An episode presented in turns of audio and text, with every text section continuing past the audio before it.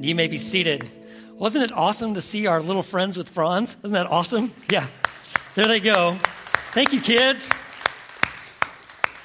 And if you want to find your Bible and turn to John chapter 12, you know, we are coming into the Easter week, and this is the week that the world is watching and asking this question Why do you worship Jesus Christ?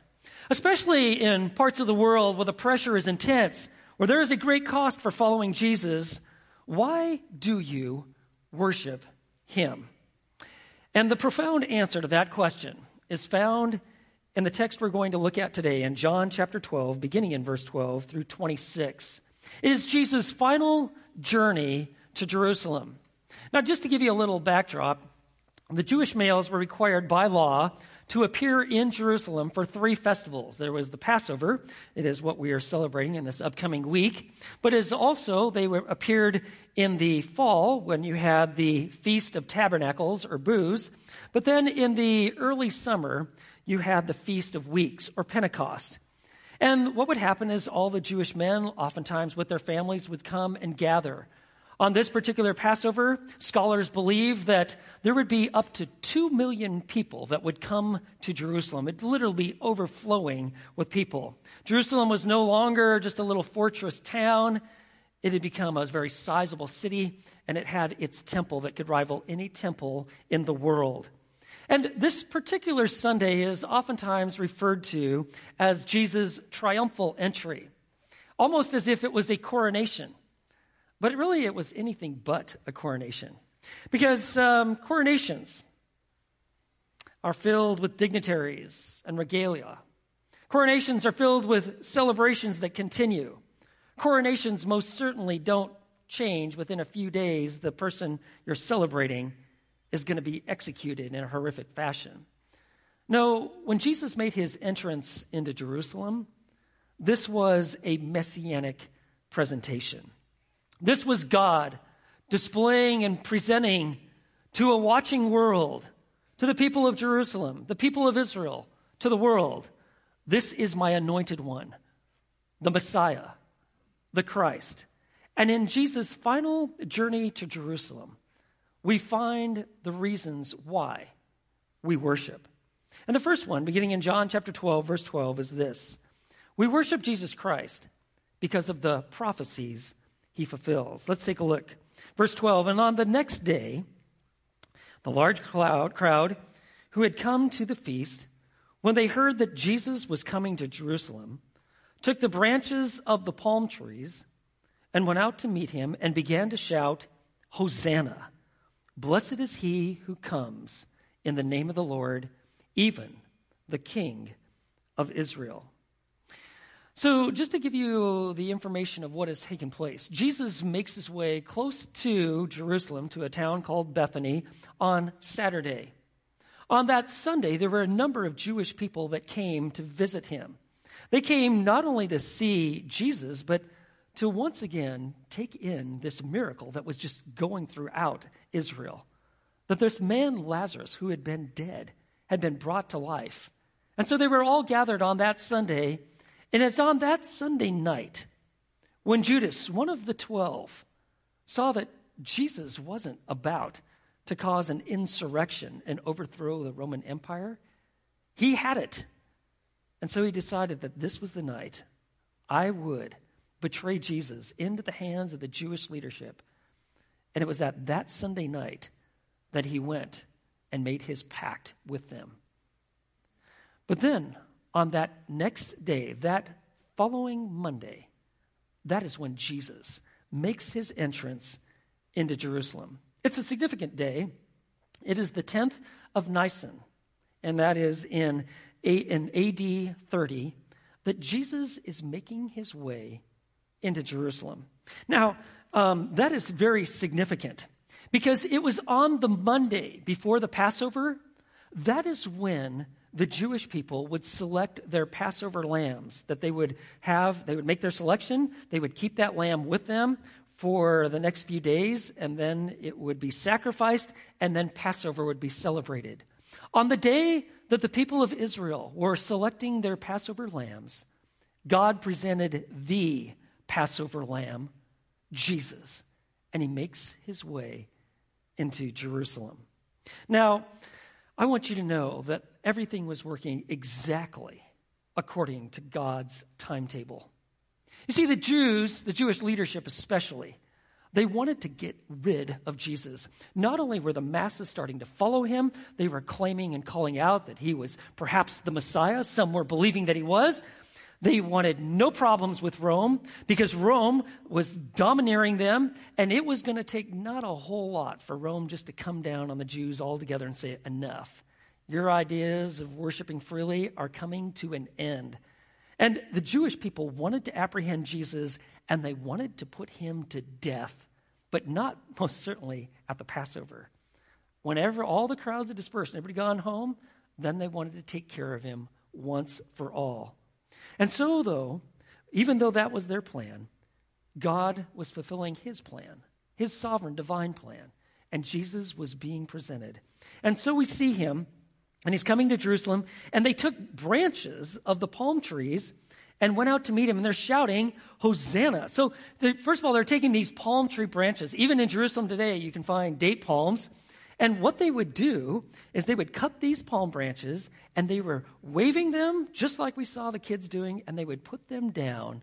And Jesus was approaching and he'd walk on them. Now, there's a lot of symbolism that is taking place here. In 142 uh, BC, Simon Maccabeus was this Jewish leader, was able to overthrow the Syrians that were occupying Israel at that time. There was tremendous amounts of celebration, and kind of their rallying flag were these palm branches in which they would wave. And when Simon Maccabeus made his way into Jerusalem after conquering the Syrians and chasing them out of Israel, they would lay down these palm branches and he rode across them. This was all symbolic of victory. It was the rallying cry of Israel.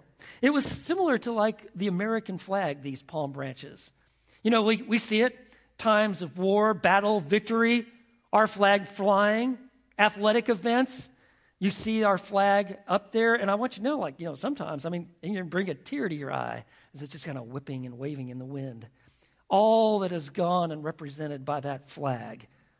The lives sacrificed, the hopes given, and a, a, nation rallying around a flag. Well, that's what it was like for Israel. It was these palm branches, and they had them, and they were waving them, and they're calling out, Hosanna. You know, our, our modern day parallel, parallel of putting like palm branches down is found in weddings. Now, uh, I've done my share of weddings, and I, I want you to know that um, all attention is on the bride, but you know who gets second place? it's the flower girl, okay? And I want, you, and I, I did an outdoor wedding not very long ago, and uh, these these flower girls have been training for months, okay, on what to do, and they've got a basket of rose petals, and this is usually what happens. I usually got the best view in the house. I'm kind of standing right there, whether it's indoor or outdoor wedding. And as soon as they get kind of get like they're starting, they're like they're just they're handfuls of these flower petals, and the roses are everywhere, and they're going at it like a machine, you know. And usually, what happens? They're completely out of rose petals before they even get to the aisle. You know what I'm saying? And but why do they put these rose petals out? Well, it's all meant to show honor to the bride. That's what's going on here. It's parallel of these palm branches coming, being laid down to show honor, in this case, to Jesus. The Gospels of Mark and Luke, you know, all four Gospels record this messianic presentation, Jesus coming to Jerusalem. And they record that people were taking their cloaks and their coats and they were laying it on the path before Jesus. This was the sign that they would do for royalty. You have examples of that, like in 2 Kings chapter 9, verse 13. Today, our modern day parallel, if you really want to show someone like the royal treatment, what do you roll out? The red carpet. And that's its carryover value. That's that's where they get the idea to show great amounts of honor. We're going to put down these cloaks. And so they do. And as Jesus is making a way, the scholars estimate there was about 100,000 people that could have been lined this two mile route from Bethany to Jerusalem. Jerusalem had swollen to up to 2 million people. And all these people are crying out, Hosanna, Hosanna. We just sang Hosanna. But does anybody even know what the word means? Is it just a nice little religious word? I mean, sing it at church? It literally means, Lord, save us. Give salvation now. This song, Hosanna, they would sing the Hallel, Psalms 113 through 118. The word Hallel is the Hebrew word praise. And this is what the people of Israel would sing, especially the temple choir, but even as families, they would sing through these psalms and they would sing, Hosanna, Lord, save us. And that's what they're singing. They're singing, Lord, save us. And yet, specifically, they're saying, Lord, save us. And notice they're saying, Hosanna, blessed is he who comes in the name of the Lord, even the King of Israel. You see, they are identifying Jesus as the king. In the line of David, remember, God had given in 2 Samuel, he had made a covenant with David and said, You will have a son. Someone in your line will reign forever, eternally. There will be an eternal king. And so they're calling out to Jesus, Save us, Hosanna. And they're calling him the King of Israel. Now, I want you to know that everyone was locked into this. In, Rome, um, in Jerusalem, they would have maximum force, maximum representation of Roman soldiers because at, the, at this time of the year, messianic fervor, the idea that Rome was going to be overthrown and they're going to get these Romans finally off our neck, it ran at a fever pitch at Passover. And so everyone was watching this the Jews, the Jewish leadership, the Romans. And these people are calling out, Hosanna, Hosanna, waving palm branches and putting them before Jesus the king of Israel is coming. Now, this is, this is, on one hand, it's absolutely marvelous. On another, it's tragic. You know, the very same people that are calling out, Hosanna, Hosanna, Lord save us, calling out Jesus as the Messiah, the Son of David. Just a few days later, they're going to change their tune from Hosanna to crucify him. Crucify him. Crucify him. You want to see the fickleness of the human heart? All you need to do is open up the pages of Scripture. They are just like us. You see, most of the people, we don't know fully all the motives of those who are gathered. There were probably some genuine believers, actually believed that Jesus was the Messiah. Many folks were just like, man, that'd be great if this Jesus he could like fix our lives, get rid of Rome, and make our lives better. They, there were probably a few folks that were trying to process this and understood the Hebrew scriptures that Messiah really is a sin bearer. But most of the folks were focused on Messiah is a conquering warrior, a king. Indeed, he's both. But the first time he came as a lamb, the lamb, on that Monday, when all the other lambs are being selected, God presents his Passover lamb. And of course, there were some folks that were just kind of thrill seekers. They're just like, whoa, what's the next greatest thing? Isn't that how people are? Oh, new restaurant, something new over here? Oh, that's where I'm going. That's it. That's just how I live. It's all about something new, and I want to be where the action's at. And I'm sure there are a lot of people that were just, just there, like, oh, okay, Hosanna, is that what we're doing today? Okay, I'll do it. But Jesus makes his entrance. You know, when he was unequivocally identifying himself as the Messiah, even the choice of animals. Look at this. Verse 14. Jesus, finding a, donkey, a young donkey, sat on it. As it is written, Fear not, daughter of Zion, behold, your king is coming, seated on a donkey's colt. Now, all Jewish people would know this. What king rode on a donkey? David did. Actually, David and his son Solomon. After that, they switched from donkeys to horses as the animal for royalty. But for David to ride on a donkey, this was a symbol of, symbol of great royalty. To Jesus to do the same thing, it was kind of like automatic. All that history would be lining up, they would see it. And so he was identifying with the royal line of David. But there was something else. Not only that, was that Jesus was revealing his power over creation. Notice the text says it's a young donkey. It was a donkey that had never been ridden before. You know, in Texas, what we call when you try to ride an animal that has never been broken or ridden before, we call it a rodeo, right? It's a good way to get yourself hurt, all right? And uh, Jesus is demonstrating his power over creation. That he rides this young donkey that had never been ridden, and they're all crying out, Hosanna, Hosanna, Hosanna, save us. But there's something else that's happening while this is all taking place. Jesus is systematically fulfilling prophecy. 500 years prior to this event, the prophet Zechariah made this announcement through the inspiration of the Holy Spirit. You can find it in Zechariah chapter 9, verse 9. Look how Jesus is fulfilling prophecy. And says this Rejoice greatly, O daughter of Zion. Shout in triumph, O daughter of Jerusalem. Behold, your king is coming to you. He is just and endowed with salvation, humble and mounted on a donkey, even on a colt, the foal of a donkey. Now, some of the people are trying to put this into play and, and, and understand what's going on in their mind, and it's starting to connect. But notice it says in verse 16, these things his disciples did not understand at the first. But when Jesus was glorified, then they remembered that these things were written of him, that they had done these things to him. It wasn't until Jesus was glorified and appeared in his resurrected form. And remember, Jesus, even like those guys on the road to Emmaus, remember what he did? He explained from the scriptures all these things, how this spoke of the fulfillment that he had just done. All of the scriptures were pointing to him. But it was also through the working of the Holy Spirit that God brought to mind the prophecies that Jesus was fulfilling and how they all came together. You know, there's another prophecy that, it, that took place.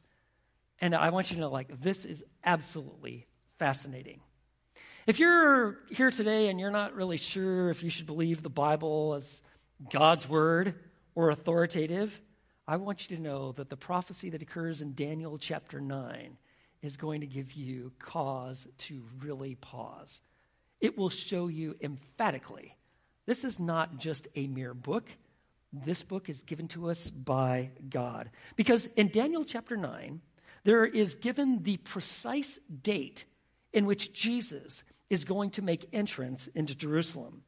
And you can find it, Daniel chapter 9, verses 24 through 27. We're not going to have the time to completely walk through it, but what it says is that the Messiah would be cut off after 69 weeks, 69 weeks of years, after the decree is given to rebuild Jerusalem.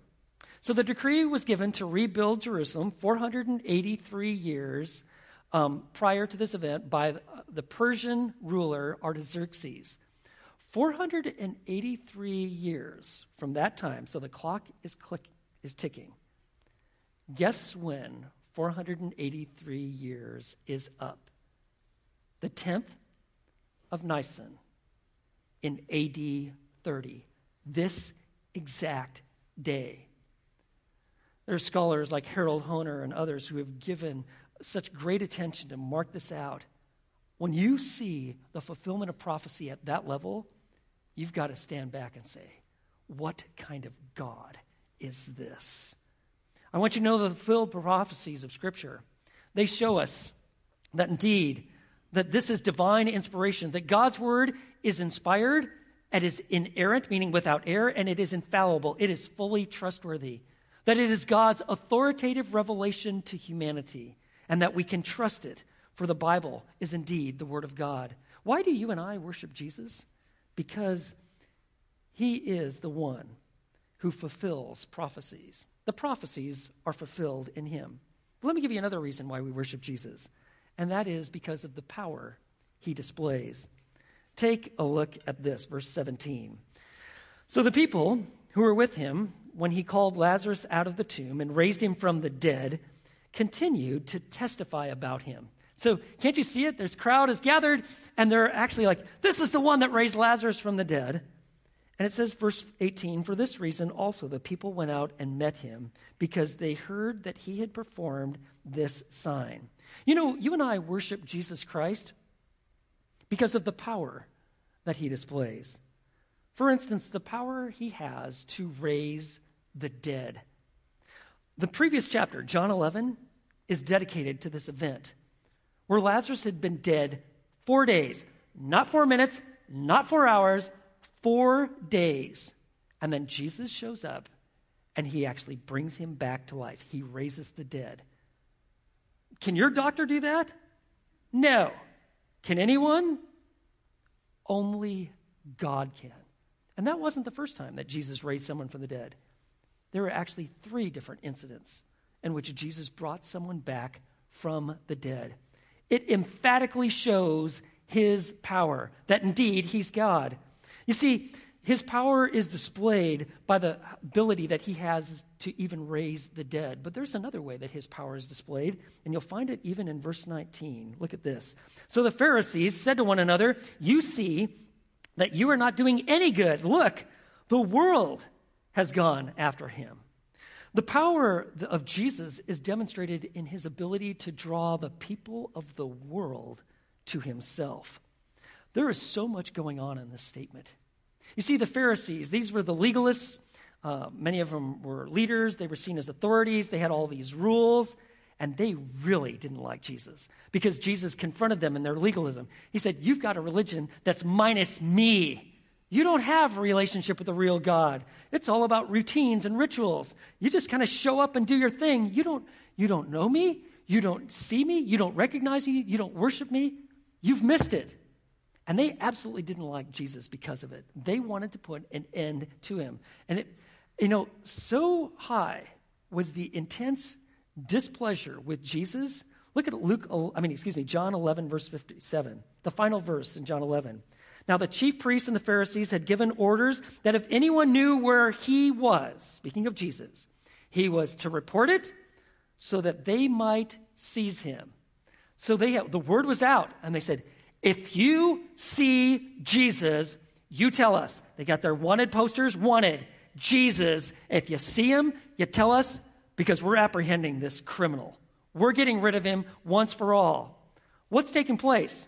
Oh, you got about a 100,000 people waving palm branches and pointing out and calling Jesus the King of Israel. And was anybody apprehending Jesus? No. It infuriated them. And these Pharisees start turning on one another. Look, you're doing no good whatsoever. I mean, they could probably see Jesus right there. They're not even going to try to touch him. They don't know what the crowd would do to them. And all of this, this statement here, the world has gone after him, after him. It's truly hyperbole, exaggeration for an intent to show, indeed, Jews, people from everywhere, even Gentiles, they're coming after Jesus. But at the same time, it's also prophecy, because indeed, that's exactly what's happening. You see, that's why we worship Jesus, not only for the prophecies that he fulfills, but for the power that he displays. But there is one other reason why we worship Jesus, and that is because of the promises that he makes. If your heart needs revival, you want to be once again renewed in the joy of your salvation, Look at the promises that Jesus gives. It's one more reason why we worship him. Immediately after they mention the whole world is coming after him, look what takes place. Look at verse 20. Now, there were some Greeks, these are non Jewish people, among those who were going up to worship at the feast. And these then came to Philip who was from Bethsaida of Galilee, and began to ask him, saying, Sir, we wish to see Jesus. The whole world is going after him. And here are these Greeks, these Gentiles. They, they had come to a point where they realized, you know, all that Greek mythology bit that the Romans just basically adopted? That's just all a bunch of made up foolishness. Those gods, they're just like us immoral, impetuous, wicked, lying, conniving. And we're worshiping them? I don't think that's God. And so, you know, this is what happens when God is drawing people to himself, he brings them to the truth. These men are truth seekers. They knew that it was the God of revelation, the God of Scripture, the God of Israel, who was truly the God of the nations. They likely started going to synagogues. They were learning Hebrew Scriptures. They were engaged. And now they see that this one, this Jesus, he indeed is everything that they're saying. He is the promised king, he is the Messiah. And so they find uh, Philip. You see that there? And they, they come after him. Philip, verse 22, uh, Philip came and told Andrew, and Andrew and Philip came and told Jesus. And you might well, why did they go find Philip? Is it because he had a Greek name? Probably not. Actually, a lot of the Jews uh, had a Greek name as well. No, it's likely they found Philip because Philip was from Galilee. And in Galilee, it's right next to a lot of Gentile territory. In fact, there were a lot of Gentiles in the Galilee area. You spoke not only Aramaic, but you spoke Greek. And right next to Galilee, you will probably remember from geography, is the Decapolis. These 10 cities, thoroughly pagan, filled with all these Gentiles. And so they figured out that Philip, he speaks our language. And they say, We've got a message. Sir, we wish to see Jesus. We want to see him. And so they come, and they come to Jesus, and look at this. They make this request to Jesus, and I want you to know what's taking place. Jesus is being shown to be the Savior of the world. The Old Testament and the New Testament all have these verses that are pointing the fact that God is a saving God and he is providing a savior for the world. You see it especially in the Gospel of John. When you read the Gospel of John, look how often it's referred to as Jesus as the Savior. Like John chapter 1 verse 29, behold the lamb of God who takes away the sin of the world. Maybe you've heard this verse. Where is it again? Um, for God so loved the, what is it? The world. Where's that found? John 3. Whoa. Jesus, John 8. I am the light of the world. Jesus is the Savior of the world. And how powerful it is that right before his death, the Gentiles are coming. You know, right before, after he was born, do you know who came to visit him? The Magi from the east, right? The wise guys, thoroughly Gentile, but they came to him at his birth right before his death. Guess who's coming? The Gentiles, the people of the world. It's so powerful. You see, Jesus came to be the Savior of the world, and now we see the world coming to the Savior of humanity. And it's at this time, verse 23, and Jesus answered them, saying, The hour has come for the Son of Man to be glorified. How powerful is this statement? It's this great pinnacle. See, before that, all throughout the Gospel of John, Jesus makes this statement My hour has not yet come. Not now, not my hour, not now, but now when the Gentiles are coming, the Jewish people are in full rejection mode. Hosanna is being called out. The King of Israel is being identified. Now, when the Gentiles are saying, Sir, we wish to see Jesus, Jesus said, Now my hour has come. The hour has come for me, for the Son of Man, to be glorified. The Son of Man, this was Jesus' favorite title about himself. He referred to himself as the Son of Man. It spoke of his humanity that he's truly human, but it also speaks of his humility. But this term, Son of Man, is fully messianic. It speaks of immense power, like in Daniel chapter 7, verses 13 and 14. You see the Son of Man in his glory. He's all of this. And he refers to himself and he says, Now it is time for the Son of Man to be glorified. Where Jesus and God's divine attributes are going to be put on full display justice, mercy, love, grace, propitiation, divinity. For this one is going to be sacrificed, and he's going to be ri- rise again on the third day. Now, he says, the hour has come for the Son of Man to be glorified. And then Jesus starts making these promises. I'm just holding on to these. This is what gives our faith great power. It is why we worship. Look at the first promise he gives in verse 24. He says, Truly, truly. That's like hint. Pay full attention to what I'm about to say. I say to you, unless a grain of wheat falls into the earth and dies, it remains alone. But if it dies, it bears much fruit. The first promise Jesus gives is this that Jesus' death will bring life to many. And he uses an agricultural metaphor. Like everyone would know this. I mean, most of us are not farmers. We, got, we have some farmers in our church, and they were definitely present in first service. I'm looking around here. Maybe I've got a couple. But you understand this. This is how it works. You have, let's say, you have a grain of wheat. And what does the farmer do? Why, he puts it in the dirt and he covers it and he buries it. And that, that one seed, it germinates. And from it comes a plant. And in that plant, there's a whole bunch of seeds. And that's what Jesus is speaking. I am the seed, and I'm going to be put to death, and I'm going to be put in the ground but I'm going to rise again three days later. And like Jesus says, He says, if it dies, it bears much fruit. I mean, it's not like a 30 fold or 40 fold or even a 100 fold.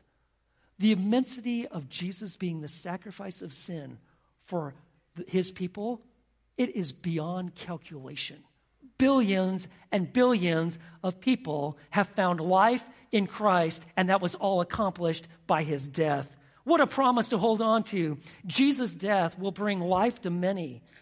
And then he makes another promise. Look in verse 25. He who loves his life loses it.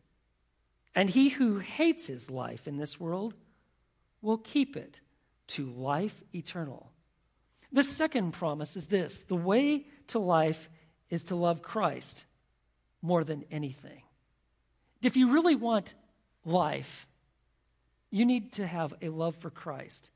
You need Him before all things. Now, this isn't very interesting. In Greek, this like really stands out, this verse 25, because he uses two different words for life. The first time and the second time he uses life, you see there, he is using the Greek word psuche, which speaks of like a physical life. Okay? But the third time, and it's tied to the word eternal, he uses zoe, eternal life. This is the spiritual life. This is abundant life. This is life with God, life from God. That's what he's speaking of here. And what he's using is using a Semitic expression. And it has the idea to hate one's life or to hate something is to have preference of one thing over another. Okay, and so if you're wrestling, well, okay, well, hating my life, what does that look like? This was a Jewish way of saying you give ultimate preference to one thing. And what is that ultimate preference? Well, Jesus says this If you are giving ultimate preference to this psuche, this life, about your possessions, about what you're eating, about what you're clothing yourself, all your material gains, if your life is all about food and clothing and pleasure, and mind you, most people, that's all there is for them. It's all about this. How much money I have in this account? What can I do? What can I drive? What can I wear? How much am I going to eat? You know, and that's all they're thinking about. It's all about my job, and I give my whole life and my attention, all my affections. Are, it's all about this life. My whole life is just centered on the here and now and what I can gain for me, perhaps my family, but pretty much for me, right? I want you to know if that is you, you have lost your life. You are dead in your sins. Why can I say that? Because you don't see the magnificence of the Savior. But on the other hand, if God has awakened your heart and your mind, where you see not only the depravity of your sin, but the greatness and the wonder of Jesus, who died and rose again on our behalf.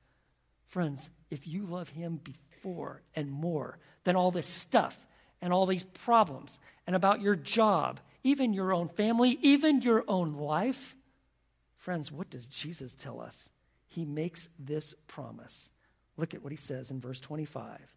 He who loves his life, you've lost it. But he who hates his life in this world will keep it to life eternal. The way to life is to love Christ more than anything. And then notice in verse 26, there's just two more promises that he gives. These are so good. Look at verse 26. He says, If anyone serves me, he must follow me. And where I am, there my servant will be also. If anyone serves me, the Father will honor him. Look at this next promise. Eternal heaven with God is the destiny of his servants. Eternal heaven. That's what God gives to his servants. What he says, he says, if you serve me, what? You must follow me. Let me ask, are you a servant of Christ? Would you identify yourself as a servant of Jesus? Are you Oh, you're thinking about that. Good. Because if you're a servant of Jesus, what does Jesus says? You follow me, which means that you follow his word, you follow his direction. He's the Lord of your life. If you're a servant of Jesus, if you follow him, let me give you the great promise. His promise is that you have eternal heaven with him. Not long from this event, in John 14, Jesus makes this statement, verse 3. He says, Jesus told his disciples, You know, if I go, I go and prepare a place for you, so that where I am, there you may be also. He's prepared a place, and he's saying, If I go, I prepare a place for you, so that you, who serve me and you follow me, I'm the Lord of your life, you love me, you will be with me forever. Man, what a tremendous promise that is. And there's another promise found in this verse, in verse 26. Service is the way to honor. Did you see that? And if anyone serves me, that means that you're putting Jesus as your priority. You serve him with your time, you serve him with your resources, your finances, your education. You serve him in your job, you serve him in your family, you serve him in the church, you serve him in our community. Notice this if you serve him, see that? If you serve me, the Father will honor him. Service is the way to honor. So, what, what exactly is this honor? This is the honor. The greatness of God Almighty will be shown in your life. Is there not a greater honor than that? God's character being displayed in you. We're all vessels. But if we're a vessel fit for honorable use, it means that we're dedicated to Jesus. We're not following the ways of the world. It's our life is much more than what we're eating, drinking, wearing, and driving. Our life is about Him. Guess what? The character of God is put on display. What an honor. But I'll tell you that most of the honor that we will receive will be in the honor of being in the presence of Christ Himself before the Father. You know, friends, we're going to be there in just a short time. The tremendous honor that comes, it's coming and we're living for His glory. What a promise. What a Savior. You know, Jesus is making these promises, but in just a short time, those who are calling out Hosanna are going to call out Crucify Him. And they'll scourge Him and they'll nail Him to a cross. And it's going to be a brutal, ugly death. But far beyond the physical agony was when God takes his just wrath against sin and he pours it out on Jesus, the paschal lamb, the Passover lamb, perfect without sin. He becomes sin on our behalf, and he pays for it all. And so that the world will know that there is a Savior, the Savior for the world, Jesus rises from the dead three days later. You see, we worship Jesus because of who he is and the work he does. You know, most kingdoms, they're going to do everything they can to protect their king, right? Isn't that how it works? For instance, if you play chess, you know that in chess, uh, when the king falls, right, the kingdom's over. So in chess, you're going to do everything you can to protect your king. If you don't know that, you are a sorry chess player, right? You do everything you can to protect the king. I'll give you another example about this, where kingdoms will do everything they can to protect their king. During the Normandy invasion and all the preparation that went into that, um, June 6, 1944. What a time. All this planning that went into this massive invasion of France.